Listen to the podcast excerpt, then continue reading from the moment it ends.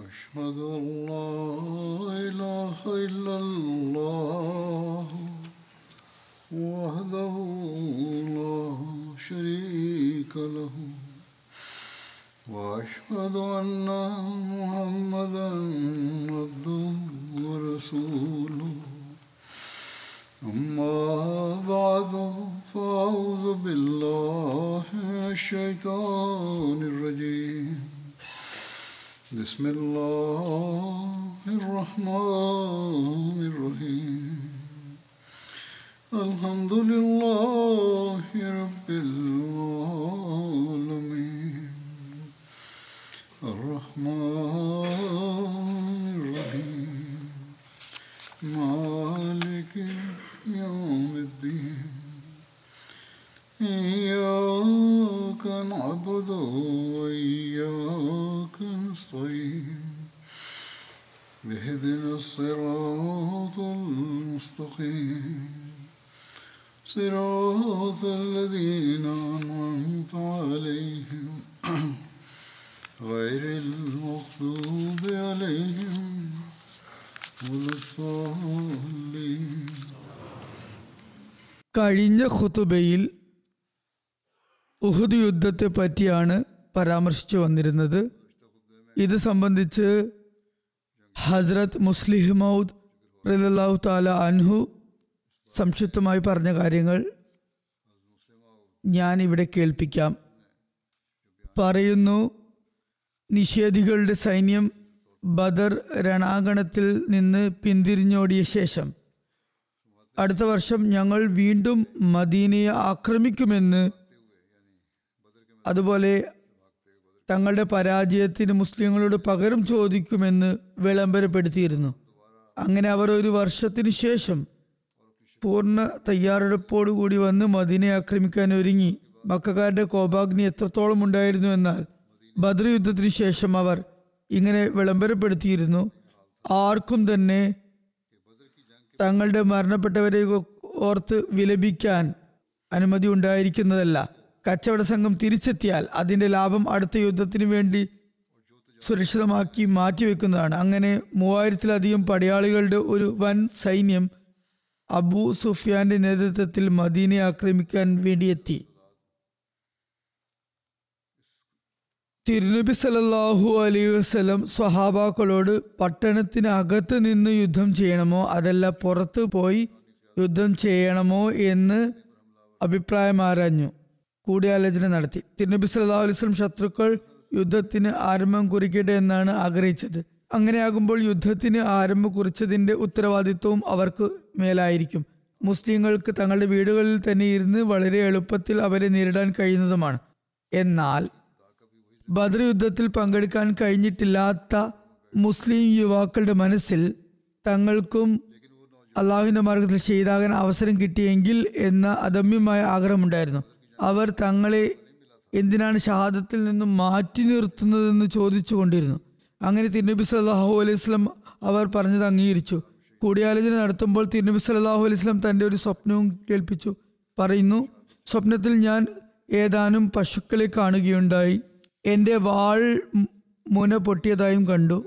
മാത്രമല്ല പശുക്കളെ അറുക്കുന്നതായും ബലി കൊടുക്കുന്നതായും കാണുകയുണ്ടായി. കൂടാതെ എൻ്റെ കൈ ഞാൻ ഒരു ശക്തമായ സുഭദ്രമായ പടച്ചട്ടയ്ക്കുള്ളിൽ ഇട്ടതായും കണ്ടു. അതുപോലെ ഒരു ചെമ്മരിയാടിൻ്റെ പുറത്ത് ഞാൻ സഞ്ചരിക്കുന്നതായും കണ്ടു. സഹാബകൾ ചോദിച്ചു, യാ റസൂലുള്ളാഹി സ്വല്ലല്ലാഹു അലൈഹി വസല്ലം അങ്ങ് ഈ സ്വപ്നങ്ങൾക്ക് എന്ത് വ്യാഖ്യാനമാണ് നൽകുന്നത്? തിരുനബി സല്ലല്ലാഹു അലൈഹി വസല്ലം പറയുകയുണ്ടായി, പശുക്കൾ അറക്കപ്പെട്ടു എന്നതിൻ്റെ വീഴ്ച എൻ്റെ ഏതാനും ചില സഹാബാക്കൾ ഷഹീദാക്കപ്പെടും എന്നാണ്. വാൾ പൊട്ടിയതിൻ്റെ അർത്ഥം എൻ്റെ കുടുംബക്കാരിൽ തന്നെ ഏതെങ്കിലും പ്രധാനപ്പെട്ട വ്യക്തി ഷഹീദാകും, അല്ലെങ്കിൽ എനിക്ക് തന്നെയും ഈ യുദ്ധത്തിൽ വല്ല പ്രയാസവും നേരിട്ടേക്കാമെന്നാണ്. പടച്ചട്ടക്കുള്ളിൽ കൈയിടുന്നതിൻ്റെ വിവക്ഷ നമ്മൾ മദീനക്കുള്ളിൽ തന്നെ നിന്ന് യുദ്ധം ചെയ്യുന്നതാണ് ഉചിതമെന്നാണ് ഞാൻ മനസ്സിലാക്കുന്നു. ചെമ്മരിയാടിൻ്റെ മേൽ യാത്ര ചെയ്തതായി സ്വപ്നം കണ്ടതിൻ്റെ വിവക്ഷ കാഫര്യങ്ങളുടെ സൈന്യാധിപനു മേൽ നമുക്ക് ആധിപത്യം കിട്ടും, അതായത് നമ്മൾ അവരെ കീഴ്പ്പെടുത്തും എന്നാണ്. അഥവാ ആ വ്യക്തി മുസ്ലിങ്ങളുടെ കൈകളാൽ കൊല്ലപ്പെടുമെന്നാണ്. ഈ സ്വപ്നം മദീനക്കകത്ത് വെച്ച് യുദ്ധം ചെയ്യുന്നതായാൽ ഉചിതമാണെന്ന് മുസ്ലിങ്ങൾക്ക് വ്യക്തമാക്കി കൊടുത്തിരുന്നു. പക്ഷേ സ്വപ്ന വ്യാഖ്യാനം തിരുനബി സല്ലല്ലാഹു അലൈഹി വസല്ലം സ്വന്തമായി നൽകിയതായിരുന്നു, വെളിപാട് മുഖേന അള്ളാഹു നൽകിയതല്ല. അതുകൊണ്ട് തിരുനബി സല്ലല്ലാഹു അലൈഹി വസല്ലം ഭൂരിപക്ഷത്തിന്റെ അഭിപ്രായത്തെ മാനിച്ചു പുറത്തുപോയി യുദ്ധം ചെയ്യാൻ തീരുമാനമെടുത്തു.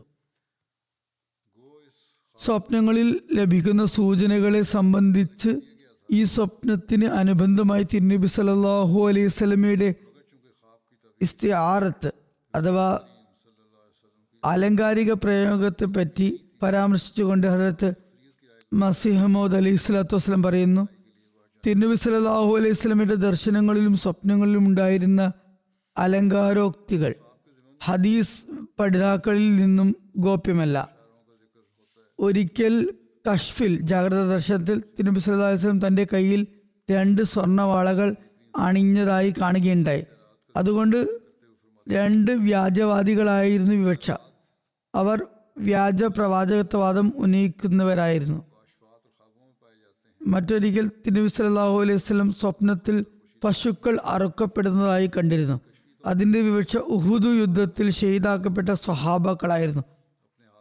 അത്തരത്തിൽ ഒരുപാട് ഉദാഹരണങ്ങൾ മറ്റു പ്രവാചകന്മാരുടെ കശ്ഫുകളിലും ജാഗ്രത ദർശനങ്ങളിലും കാണാൻ കഴിയുന്നതാണ്. പ്രത്യക്ഷത്തിൽ ഒരു കാര്യം കാണിക്കപ്പെടുന്നു, യഥാർത്ഥത്തിൽ അതിൻ്റെ വിവക്ഷ മറ്റൊന്നായിരിക്കും. ആയതിനാൽ പ്രവാചകന്മാരുടെ വചനങ്ങളിൽ അലങ്കാരോക്തികൾ ഉണ്ടാകുന്നത് ഒരിക്കലും ഒരു അപൂർവതയല്ല. ഏതായിരുന്നാലും പുറത്തുപോയി യുദ്ധം ചെയ്യാമെന്ന് തീരുമാനിച്ചപ്പോൾ തിരുനബി സല്ലല്ലാഹു അലൈഹി വസല്ലം സഹാബാക്കളോട് തയ്യാറെടുപ്പിനുള്ള കൽപ്പന നൽകി.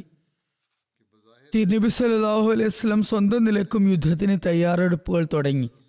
ഇതിൻ്റെ വിശദാംശങ്ങൾ ഇപ്രകാരമാണ് വിവരിക്കപ്പെട്ടതുപോലെ: സ്വപ്നങ്ങളുടെ വെളിച്ചത്തിൽ തിരുനബി സല്ലല്ലാഹു അലൈഹി വസല്ലമിന് പട്ടണത്തിൽ നിന്ന് പുറത്തുപോയി യുദ്ധം ചെയ്യുന്നത് ഇഷ്ടമായിരുന്നില്ല. എന്നാൽ ജനങ്ങൾ തുടർച്ചയായി ഷാഠ്യം പിടിച്ചപ്പോൾ തിരുനബി സല്ലല്ലാഹു അലൈഹി വസല്ലം അവരുടെ അഭിപ്രായത്തെ അംഗീകരിക്കേണ്ടേ.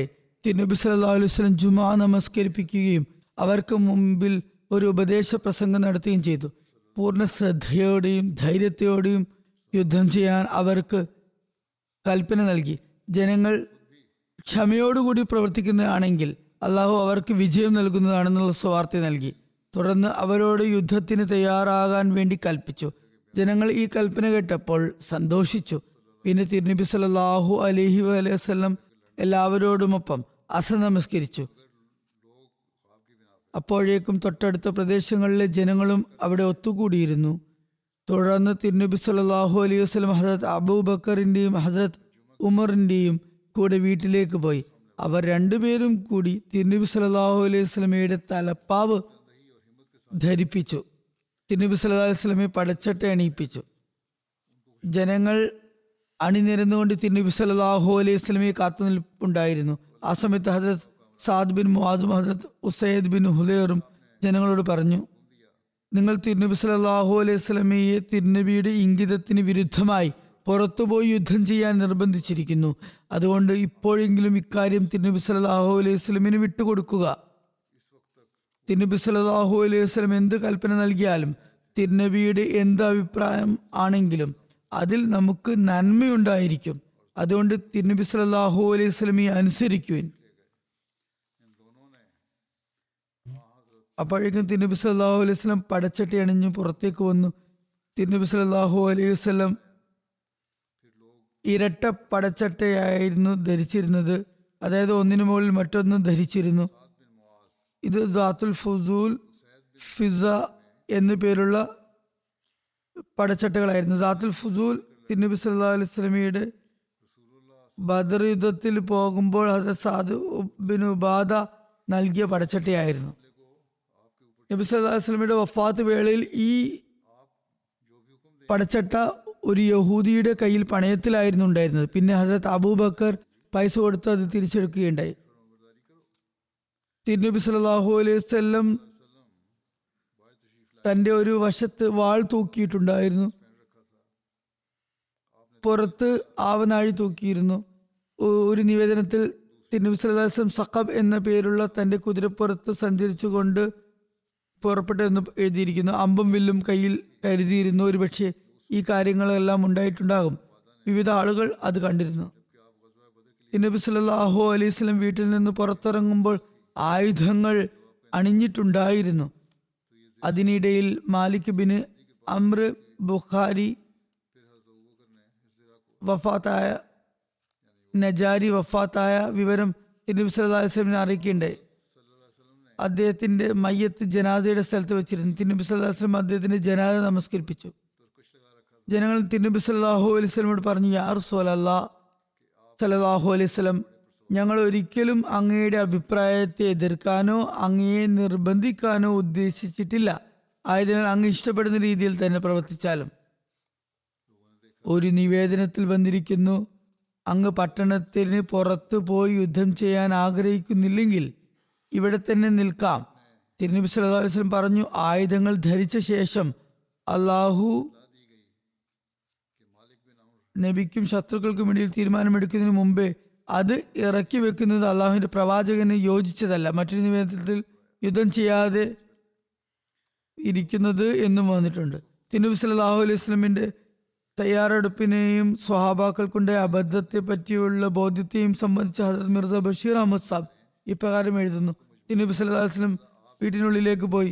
അവിടെ ഹദ്റത്ത് അബൂബക്കറിൻ്റെയും ഹദ്റത്ത് ഉമറിൻ്റെയും സഹായത്തോടെ തലപ്പാവും വസ്ത്രവും ധരിച്ചു, യുദ്ധ വസ്ത്രവും ധരിച്ചു. തുടർന്ന് ആയുധങ്ങളും ധരിച്ച് അള്ളാഹുവിൻ്റെ നാമത്തിൽ പുറത്തേക്ക് വന്നു. എന്നാൽ ഇതിനിടയിൽ യുവാക്കൾക്ക് ചില സ്വഹാബാക്കൾ ഉപദേശിച്ചതിൻ്റെ അടിസ്ഥാനത്തിൽ തങ്ങളുടെ അബദ്ധം ബോധ്യപ്പെട്ടിരുന്നു. അദ്ദേഹത്തിന് നബി സല്ലല്ലാഹു അലൈഹി വസല്ലം തൻ്റെ അഭിപ്രായത്തിനെതിരിൽ അവർ അങ്ങനെ അഭിപ്രായത്തിൽ ഷാഢ്യം കാണിക്കരുതായിരുന്നു എന്നവർക്ക് ബോധ്യമുണ്ടായി. ഇത് ബോധ്യപ്പെട്ടപ്പോൾ അവരിലധികം പേരും ലജ്ജിതരായി. തിരുനബി സല്ലല്ലാഹു അലൈഹി വസല്ലം ആയുധങ്ങളേന്തി ഇരട്ട പടച്ചട്ടിയും അണിഞ്ഞ് പുറത്തേക്ക് വന്നത് കണ്ടപ്പോൾ അവർക്ക് കൂടുതൽ ലജ്ജയുണ്ടായി. അവർ ഏറെക്കുറെ ഏകസ്വരത്തിൽ പറഞ്ഞു, യാ റസൂലല്ലാഹ് സല്ലല്ലാഹു അലൈഹി വസല്ലം, ഞങ്ങൾക്ക് തെറ്റുപറ്റിയിരിക്കുന്നു. അങ്ങയുടെ അഭിപ്രായത്തിനെതിരിൽ ഞങ്ങൾ സ്വന്തം അഭിപ്രായത്തിൽ വാശി പിടിക്കുകയാണുണ്ടായത്. അങ്ങ് എന്താണോ ഉചിതമായി കരുതുന്നത് അതനുസരിച്ച് പ്രവർത്തിച്ചാലും ഇൻഷാ അല്ലാഹ് അതിൽ അനുഗ്രഹമുണ്ടാകുന്നതാണ്.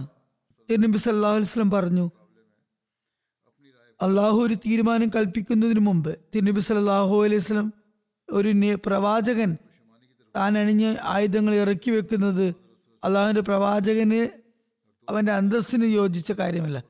ഇനി അള്ളാഹുവിൻ്റെ നാമം ഉച്ചരിച്ചുകൊണ്ട് പുറപ്പെടുക. നിങ്ങൾ ക്ഷമ കൈക്കൊള്ളുകയാണെങ്കിൽ തീർച്ചയായും ദൈവിക സഹായം നിങ്ങളോടൊപ്പം ഉണ്ടായിരിക്കുന്നതാണ് എന്ന് ഉറപ്പിച്ചുകൊള്ളുക. ഹദ്റത്ത് മുസ്ലിം റളിയല്ലാഹു അൻഹു ഇത് സംബന്ധമായി പറയുന്നു, തിരുനബി സല്ലല്ലാഹു അലൈഹി വസല്ലം പുറത്തേക്ക് വന്നപ്പോൾ യുവാക്കളുടെ മനസ്സിൽ ലജ്ജാബോധമുണ്ടായി. അവർ പറഞ്ഞു, യാ റസൂലല്ലാഹ് സല്ലല്ലാഹു അലൈഹി വസല്ലം, അങ്ങയുടെ അഭിപ്രായം തന്നെയാണ് ശരി. മദീനയിൽ ഇരുന്ന് തന്നെയാണ് ശത്രുക്കളെ നാം നേരിടേണ്ടത്. തിരുനബി സല്ലല്ലാഹു അലൈഹി വസല്ലം പറഞ്ഞു, അള്ളാഹുവിൻ്റെ പ്രവാചകൻ പടച്ചട്ടി അണിഞ്ഞു കഴിഞ്ഞാൽ പിന്നെ അഴിച്ചു മാറ്റാറില്ല. ഇനി എന്തു തന്നെ സംഭവിച്ചാലും നമ്മൾ മുന്നോട്ട് തന്നെ ഗമിക്കുന്നതാണ്. നിങ്ങൾ ക്ഷമ കൈക്കൊള്ളുകയാണെങ്കിൽ ദൈവിക സഹായം നിങ്ങൾക്ക് ലഭിക്കുന്നതാണ്. ഏതായാലും അങ്ങനെ ഇസ്ലാമിക സൈന്യം പുറപ്പെടാൻ തയ്യാറെടുപ്പ് തുടങ്ങി. നബി സല്ലല്ലാഹു അലൈഹി വസല്ലം 1000 പേരടങ്ങുന്ന ഒരു സൈന്യവുമായി മദീനയിൽ നിന്ന് പുറപ്പെട്ടു. ആ സമയത്ത് നബി സല്ലല്ലാഹു അലൈഹി വസല്ലം 3 അമ്പുകൾ കൊണ്ടുവരാൻ പറഞ്ഞു. അവയിൽ 3 കൊടികൾ കെട്ടി. ഔസ് ഗോത്രത്തിന് ഉള്ള പതാക ഓസ് ഗോത്ര പതാക ഉസൈദ് ബിൻ ഹുലൈറിനും ഖദ്രജ് ഗോത്രത്തിന് പതാക ഹുബാബ് ബിൻ മുൻസിറിനും കൊടുത്തു. ചിലർ സാദ് ബിൻ ഉബാദക്ക് കൊടുത്തു എന്നും പറയുന്നുണ്ട്. മുഹാജിരിങ്ങളുടെ പതാക ഹസ്രത്ത് അലിക്കാണ് നൽകിയത്. മദീനയിൽ ബാക്കിയുള്ളവർക്ക് നമസ്കാരത്തിന് നേതൃത്വം നൽകാൻ ഇമാമായി ഇബ്നു ഉമ്മ മക്തൂമിനെ തൻ്റെ പ്രതിനിധിയായി നിശ്ചയിക്കുകയുണ്ടായി. തുടർന്ന് തിരുനബി സല്ലല്ലാഹു അലൈഹി വസല്ലം തൻ്റെ കുതിരയായ സഖ്ബിൽ യാത്ര തിരിച്ചു. ആവനാഴി തൻ്റെ കഴുത്തിൽ ഇട്ടിരുന്നു, വില്ല് ധരിച്ചിരുന്നു, അമ്പുകൾ കയ്യിൽ കരുതുകയും ചെയ്തിരുന്നു. ഒരു നിവേദനത്തിൽ പറയുന്നു, ഉഹദ് യുദ്ധ ദിവസം മുസ്ലിങ്ങളുടെ പക്കൽ 2 കുതിരകളാണ് ഉണ്ടായിരുന്നത്. ഒന്ന് തിരുനബി സല്ലല്ലാഹു അലൈഹി വസല്ലമിന്റെ പക്കലുണ്ടായിരുന്നു, സഖ്ബ് എന്ന പേരുള്ള കുതിര. രണ്ടാമത്തെ ഹദ്റത്ത് അബൂ ബുർദയുടെ പക്കലുണ്ടായിരുന്നു, മലാബ എന്ന പേരുള്ള കുതിര. മുസ്ലിങ്ങളും ആയുധങ്ങൾ മിനുക്കി വച്ചിരുന്നു. അവരിൽ 100 പടച്ചട്ട അണിഞ്ഞവരുണ്ടായിരുന്നു. രണ്ട് സാധുമാർ, അതായത് സാദ് ബിൻ മുആദും സാദ് ബിൻ ഉബാദയും തിരുനബി സല്ലല്ലാഹു അലൈഹി വസല്ലമിന്റെ മുമ്പിൽ സഞ്ചരിച്ചിരുന്നു, ഓടിക്കൊണ്ടിരുന്നു. ഇവർ രണ്ടുപേരും പടച്ചട്ടി അണിഞ്ഞിട്ടുണ്ടായിരുന്നു. ജനങ്ങൾ നബി സല്ലല്ലാഹു അലൈഹി വസല്ലം വലങ്ങളിലായി നിന്നിരുന്നു. നബി സല്ലല്ലാഹു അലൈഹി വസല്ലം സനിയ എന്ന സ്ഥലത്തെത്തിയപ്പോൾ ആയുധധാരികളായ വലിയൊരു സൈന്യത്തെ കണ്ടു. അവരുടെ ആയുധങ്ങളുടെ ശബ്ദം കേൾക്കുമാറായിരുന്നു. നബി സല്ലല്ലാഹു അലൈഹി വസല്ലം ചോദിച്ചു, ഇതെന്താണ്? സ്വഹാബാക്കൾ പറഞ്ഞു, ഇവർ അബ്ദുല്ലാ ബിൻ ഉബൈയിന്റെ സുഹൃത്തുക്കളെ യഹൂദികളാണ്. നബി സല്ലല്ലാഹു അലൈഹി വസല്ലം ചോദിച്ചു, ഈ യഹൂദികൾ മുസ്ലിങ്ങളാണോ? മുസ്ലിങ്ങളായിട്ടുണ്ടോ? അവർ പറഞ്ഞു, ഇല്ല. അപ്പോൾ നബി സല്ലല്ലാഹു അലൈഹി വസല്ലം പറഞ്ഞു, നമ്മൾ മുശ്രിക്കീങ്ങൾക്കെതിരിൽ കാഫിറിങ്ങളുടെ സഹായം തേടുന്നതല്ല. ഇതേക്കുറിച്ച് ഹസരത് മിർസ ബഷീർ അഹമ്മദ് സാബ് പറയുന്നു, തിരുനബി സല്ലല്ലാഹു അലൈഹി വസല്ലം മുസ്ലിം സൈന്യത്തിന് വേണ്ടി 3 പതാകകൾ തയ്യാറാക്കിപ്പിച്ചു. ഔസ് ഗോത്രത്തിന്റെ കൊടി ഉബൈദ് ബിൻ ഹുലൈറിനെ ഏൽപ്പിച്ചു. ഖദറജിന്റെ പതാക ഹുബാബ് ബിൻ മുൻസറിനെ ഏൽപ്പിച്ചു. മുഹാജിറുകളുടെ കൊടി ഹസരത് അലിയും ഏൽപ്പിച്ചു. പിന്നീട് ഈ പതാക ഹസരത്ത് മുസ്അബ് ബിൻ ഉമേറിന് നൽകി. മദീനയിൽ അബ്ദുല്ല ബിൻ ഉമ്മെ മക്തൂമിനെ ഇമാം സലാത്തായി നിശ്ചയിച്ചു. തിരുനബി സല്ലല്ലാഹു അലൈഹി വസല്ലം സഹാബാക്കളുടെ ഒരു വൻ സംഘവുമായി മദീനയിൽ നിന്നും അസ്റിന് ശേഷം പുറപ്പെട്ടു. ഓസ് ഖദറജ് ഗോത്രത്തിലെ നേതാക്കന്മാരായ സാദ് ബിൻ മുആദും സാദ് ബിൻ ഉബാദിയും തിരുനബി സല്ലല്ലാഹു അലൈഹി വസല്ലമയുടെ സവാരിക്ക് മുന്നിൽ പതുക്കെ ഓടുന്നുണ്ടായിരുന്നു. മറ്റ് സഹാബാക്കൾ തിരുനബി സല്ലല്ലാഹു അലൈഹി വസല്ലമയുടെ ഇടം വലം ഭാഗങ്ങളിലായി പിന്നിലുമായും നീങ്ങിക്കൊണ്ടിരുന്നു. തിരുനബി സല്ലല്ലാഹു അലൈഹി വസല്ലം പുറപ്പെട്ടു ഷെയ്ഖൈൻ എന്ന സ്ഥലത്തെത്തി. അവിടെ താവളമടിച്ചു. ഇത് മദീനയിലെ 2 മലകളുടെ പേരാണ്. ഇവിടെ എത്തിയ ശേഷം തിരുനബി സല്ലല്ലാഹു അലൈഹി വസല്ലം തന്റെ സൈന്യത്തെ പരിശോധിച്ചു. 15 വയസ്സ് തികഞ്ഞിട്ടില്ലാത്തവരെ അല്ലെങ്കിൽ 14 വയസ്സ് മാത്രമുള്ളവരെ, അതിനുള്ളിലുള്ളവരെ, അങ്ങനെ മനസ്സിലാക്കിയവരെ, ആ യുവാക്കളെ തിരുനബി സല്ലല്ലാഹു അലൈഹി വസല്ലം തിരിച്ചയച്ചു. ഇമാം ഷാഫി എഴുതുന്നു, തിരുനബി സല്ലല്ലാഹു അലൈഹി വസല്ലം 14 വയസ്സുള്ള 17 യുവാക്കളെ തിരിച്ചയക്കുകയുണ്ടായി. അവരെ തിരുനബി സല്ലല്ലാഹു അലൈഹി വസല്ലമയുടെ മുന്നിൽ കൊണ്ടുവന്നു. തിരുനബി സല്ലല്ലാഹു അലൈഹി വസല്ലമിന്റെ മുന്നിൽ യുവാക്കൾ ആവേശഭരിതരായി നിലകൊണ്ടു. അവരിൽ ചിലരുടെ പേര് നിവേദനങ്ങളിൽ കാണപ്പെടുന്നുണ്ട്. അതിപ്രകാരമാണ് Abdullah bin Umar, Syed bin Sabith, Usama bin Syed, Syed bin അർക്കം, ബറാ bin Asim, Usaid bin Suhair, ഉറാബ bin ഔസ്, അബൂ സയ്യിദ് ഖുദ്രി, ഔസ് ബിൻ സാബിത്, സൗദ് ബിൻ ബുഹൈദ്, ഇബിൻ മുആവി ബിജ്ലി, സയ്യിദ് ബിൻ ഹബ്ത ഇദ്ദേഹത്തിന്റെ മാതാവിന്റെ പേരാണ്, Saad bin ഉഖൈബ്, Syed bin ജാരിയ, Jabir bin Abdullah. ഹദീസുകൾ നിവേദനം ചെയ്ത ജാബിർ ബിൻ അബ്ദുള്ള എന്ന സഹാബി അല്ല ഇത്. ഈ സഹാബി റാഫി നിവേദകനായ സഹാബിയാണിത്. Rafid bin Khadij, Samarth bin Jundab ഇവരും ഉണ്ടായിരുന്നത്. റാഫി ബിൻ ഖദീജിനെ സംബന്ധിച്ച് തിരുനബി സല്ലല്ലാഹു അലൈഹി വസല്ലം പറഞ്ഞു, ഇയാൾ നല്ല അമ്പെയ്ത്തുകാരനാണ്. അദ്ദേഹത്തിന് തിരുനബി സല്ലല്ലാഹു അലൈഹി വസല്ലം അനുമതി നൽകിയുണ്ടായി. ആദ്യം അദ്ദേഹത്തിനോട് തിരികെ പോകാൻ പറഞ്ഞിരുന്നതാണ്. എന്നാൽ നല്ല അമ്പെയ്ത്തുകാരനാണെന്ന് അറിഞ്ഞപ്പോൾ കൂടെ പോരാൻ അനുമതി നൽകിയുണ്ടായി. അപ്പോൾ സമറ ബിൻ ജുന്ദബ് പറഞ്ഞു, തിരുനബി സല്ലല്ലാഹു അലൈഹി വസല്ലം റാഫി ബിൻ ഖദീജിന് അനുമതി നൽകുകയും എന്നെ തിരിച്ചയക്കുകയും ചെയ്യുന്നു. വാസ്തവത്തിൽ എനിക്ക് അയാളെ ഗുസ്തിയിൽ തോൽപ്പിക്കാൻ കഴിയുന്നതാണ്. ഇതറിഞ്ഞപ്പോൾ തിരുനബി സല്ലല്ലാഹു അലൈഹി വസല്ലം പറഞ്ഞു, നിങ്ങൾ രണ്ടുപേരും ഗുസ്തി നടത്തുവിൻ. ഗുസ്തിയിൽ സമറ റാഫിനെ പരാജയപ്പെടുത്തുകയുണ്ടായി. അപ്പോൾ തിരുനബി സല്ലല്ലാഹു അലൈഹി വസല്ലം അദ്ദേഹത്തിനും അനുമതി നൽകുകയുണ്ടായി. നബി സല്ലല്ലാഹു അലൈഹി വസല്ലം സൈന്യത്തെ പരിശോധിച്ചു കഴിഞ്ഞപ്പോഴേക്കും സൂര്യൻ അസ്തമിച്ചിരുന്നു. ഹദരത്ത് ബിലാൽ മഗ്‌രിബിന് ബാങ്ക് കൊടുത്തു. തിരുനബി സല്ലല്ലാഹു അലൈഹി വസല്ലം നമസ്കരിപ്പിച്ചു. പിന്നെ ഇഷായുടെ ബാങ്ക് കൊടുത്തു. നബി സല്ലല്ലാഹു അലൈഹി വസല്ലം ഇഷായി നമസ്കരിപ്പിച്ചു. ആ രാത്രി ഷെയ്ഖൈൻ എന്ന സ്ഥലത്ത് തന്നെ കഴിച്ചുകൂട്ടി. അന്നത്തെ രാത്രി കാവലിന് മുഹമ്മദ് ബിൻ മുസ്ലിമയെ മേൽനോട്ടക്കാരനാക്കി. ഇദ്ദേഹം 50 ആളുകളോടൊപ്പം സൈന്യത്തിന് ചുറ്റും റോന്തു ചുറ്റിക്കൊണ്ടിരുന്നു. തിരുനബി സല്ലല്ലാഹു അലൈഹി വസല്ലം ചോദിച്ചു, ഇന്ന് നമ്മുടെ സംരക്ഷണത്തിന് വേണ്ടി രാത്രി ആരാണ് പാറാവ് നിൽക്കുക? അതായത് സൈന്യത്തിനും തിരുനബി സല്ലല്ലാഹു അലൈഹി വസല്ലമക്കും വേണ്ടി ആരാണ് സംരക്ഷണം ഏർപ്പെടുത്തുക? അപ്പോൾ ദഖ്വാൻ ബിൻ അബ്ദു ഖൈസ് എഴുന്നേറ്റു മുന്നോട്ട് വന്നു. തിരുനബി സല്ലല്ലാഹു അലൈഹി വസല്ലം ഉദ്ദേശിച്ചത് ആരാണ്? തിരുനബി സല്ലല്ലാഹു അലൈഹി വസല്ലമയുടെ സമീപ പ്രദേശത്ത് നിൽക്കുക, അടുത്ത് നിൽക്കുക, അങ്ങനെ സംരക്ഷണം ഒരുക്കുക എന്നായിരുന്നു. അപ്പോൾ സഖ്വാൻ ബിൻ അബ്ദുഖൈസ് എഴുന്നേറ്റ് തൻ്റെ പടച്ചട്ട അണിയുകയും തുകൽ കൊണ്ടുള്ള പരിച എടുക്കുകയും ചെയ്തു. ആദ്യം തിരുനബി സല്ലല്ലാഹു അലൈഹി വസല്ലമിന് സംരക്ഷണം നൽകിക്കൊണ്ട് തിരുനബി സല്ലല്ലാഹു അലൈഹി വസല്ലമിന്റെ അടുക്കൽ തന്നെ നിലയുറപ്പിച്ചു. ഒരു നിമിഷം പോലും അവിടെ നിന്നും അങ്ങോട്ടും ഇങ്ങോട്ടും മാറിയില്ല. തിരുനബി സല്ലല്ലാഹു അലൈഹി വസല്ലം ഇടയത്താഴത്തിന്റെ സമയം വരെ വിശ്രമിച്ചു. നിവേദനത്തിൽ പറയുന്നു, രാവിലെ തിരുനബി സല്ലല്ലാഹു അലൈഹി വസല്ലം പറഞ്ഞു, മലക്കുകൾ ഹജത് ഹംസയെ കുളിപ്പിക്കുന്നതായി ഞാൻ സ്വപ്നം കാണുകയുണ്ടായി.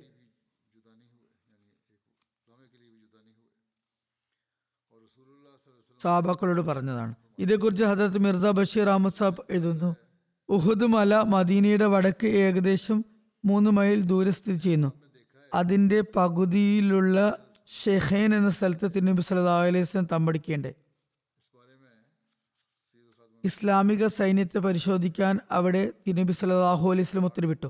ജിഹാദിന്റെ ആവേശത്തിൽ വന്നിരുന്ന ചെറുബാലന്മാരെ തിരിച്ചയച്ചു. അങ്ങനെ Abdullah bin Umar, Usama bin Syed, Abu Sayyid Khudri എന്നിവരെല്ലാം തിരിച്ചയക്കപ്പെട്ടു. റാഫിദ് ബിൻ ഖദീജ് ഈ കുട്ടികളുടെ സമപ്രായക്കാരനായിരുന്നു. പക്ഷെ നല്ലവണ്ണം അമ്പയ്യാൻ അറിഞ്ഞിരുന്നു. അതിനാൽ ഈ നൈപുണ്യം കാരണം അദ്ദേഹത്തിന്റെ പിതാവ് തിരുനബി സല്ലല്ലാഹു അലൈഹി വസല്ലമയുടെ അടുക്കൽ ചെന്ന് തന്റെ മകന് വേണ്ടി ജിഹാദിന് അനുമതി നൽകാൻ ശുപാർശ ചെയ്തു. തിരുനബി സല്ലല്ലാഹു അലൈഹി വസല്ലം റാഫിദിനെ ഒന്ന് അടിമുടി നോക്കി. അപ്പോൾ അദ്ദേഹം യോദ്ധാക്കളെ പോലെ നല്ലപോലെ നെഞ്ചു വിരിച്ച് നിൽക്കുന്നുണ്ടായിരുന്നു. നല്ല ഊർജ്ജസ്വലനായി, ഉന്മേഷവാനായി തോന്നിക്കാൻ, നല്ല ഉയരമുള്ളവനായി കാണാൻ വേണ്ടിയായിരുന്നു ഇങ്ങനെ ചെയ്തിരുന്നത്. ഏതായാലും അദ്ദേഹത്തിന്റെ ഉപായം ഉപകാരപ്പെട്ടു. തിരുനബി സല്ലല്ലാഹു അലൈഹി വസല്ലം അദ്ദേഹത്തിന് കൂടെ പോരാൻ അനുമതി നൽകി. ഇതിനിടയിൽ സമറ ബിൻ ജുന്ദുബ് എന്ന് നേരത്തെ പറഞ്ഞ ആ കുട്ടിയും തിരിച്ചു പോകാൻ വേണ്ടി കൽപ്പന ലഭിച്ച ആ കുട്ടിയും അവിടെ തന്നെ വന്നു. അദ്ദേഹം തൻ്റെ പിതാവിൻ്റെ അടുക്കൽ പോയി പറഞ്ഞു, റാഫിനെ സൈന്യത്തിൽ എടുത്തിട്ടുണ്ട്, എനിക്കും അതിന് അനുമതി വാങ്ങിച്ചു തരണം. കാരണം ഞാൻ റാഫിനേക്കാൾ ശക്തനും ഗുസ്തിയിൽ അയാളെ വീഴ്ത്താൻ കഴിവുള്ളവനുമാണ്. പിതാവ് മകൻ്റെ ഈ ആത്മാർത്ഥതയിൽ ഏറെ സന്തോഷിച്ചു. അദ്ദേഹം മകനെയും കൊണ്ട് തിരുനബി സല്ലല്ലാഹു അലൈഹി വസല്ലമയുടെ സമക്ഷത്തിലെത്തി മകൻ്റെ ആഗ്രഹത്തെ പറ്റി പറഞ്ഞു. നബി സല്ലല്ലാഹു അലൈഹി വസല്ലം പുഞ്ചിരി തൂക്കിക്കൊണ്ട് പറഞ്ഞു, ശരി, അങ്ങനെയെങ്കിൽ സമറയോട് ഗുസ്തി പിടിക്കട്ടെ, ആരാണ് ശക്തനാണെന്ന് അറിയാമല്ലോ. അങ്ങനെ അവർ മത്സരിച്ചു. അങ്ങനെ ശരിക്കും സമറ നിമിഷ നേരം കൊണ്ട് റാഫിനെ വീഴ്ത്തുകയുണ്ടായി. അപ്പോൾ തിരുനബി സല്ലല്ലാഹു അലൈഹി വസല്ലം സമറയോടും സൈന്യത്തിൽ ചേരാൻ വേണ്ടി അനുമതി നൽകുകയുണ്ടായി. അങ്ങനെ ആ പിഞ്ചുബാലിന്റെ മനസ്സിനും സന്തോഷമുണ്ട്. വൈകുന്നേരമായതുകൊണ്ട് ബിലാൽ ബാങ്ക് കൊടുത്തു. സഹാബാക്കൾ തിരുനബി സല്ലല്ലാഹു അലൈഹി വസല്ലമയുടെ പിന്നിൽ നമസ്കരിച്ചു. പിന്നെ രാത്രി മുസ്ലിങ്ങൾ അവിടെ തന്നെ താവളമടിച്ചു. തിരുനബി സല്ലല്ലാഹു അലൈഹി വസല്ലം രാത്രി കാവലിന് മുഹമ്മദ് ബിൻ മസ്ലമയെ നിശ്ചയിച്ചു. അദ്ദേഹം 50 സഹാബാക്കളോടൊപ്പം രാത്രി മുഴുവൻ ഇസ്ലാമിക സൈന്യത്തിന് ചുറ്റും കറങ്ങിക്കൊണ്ട് സംരക്ഷണം നൽകി. അബ്ദുള്ള ബിൻ ഉബൈ ബിൻ സുലൂൽ ആദ്യം കൂടെ വന്നെങ്കിലും വഴിയിൽ വച്ച് തിരിച്ചുപോയി. അതിന്റെ വിശദീകരണത്തിൽ ഇപ്രകാരം വന്നിരിക്കുന്നു, ഇടയത്താഴത്തിന്റെ സമയത്ത്, അതായത് അതിരാവിലെ, തിരുനബി സല്ലല്ലാഹു അലൈഹി വസല്ലം ഷെയ്ഖൻ എന്ന സ്ഥലത്ത് നിന്ന് പുറപ്പെട്ടു. മദീനക്കും ഉഹദിനും ഇടയിലുള്ള ഷാത്ത് എന്ന സ്ഥലത്ത് എത്തിയപ്പോൾ നമസ്കാര സമയമായിട്ടുണ്ടായിരുന്നു. തിരുനബി സല്ലല്ലാഹു അലൈഹി വസല്ലം അവിടെ ഫജ്ർ നമസ്കരിച്ചു. ഷാത്ത് കനാ താഴ്വരക്കും മദീനയ്ക്കും ഇടയിലുള്ള ഒരു സ്ഥലമാണ്. ഇവിടെ വെച്ചാണ് അബ്ദുള്ള ബിൻ ഉബൈ ബിൻ സുലൂൽ തൻ്റെ മുനാഫിക്കങ്ങളായ കൂട്ടുകാരെയും കൂട്ടി തിരുനബി സല്ലല്ലാഹു അലൈഹി വസല്ലമയെ വിട്ട് തിരിച്ചു പോയത്.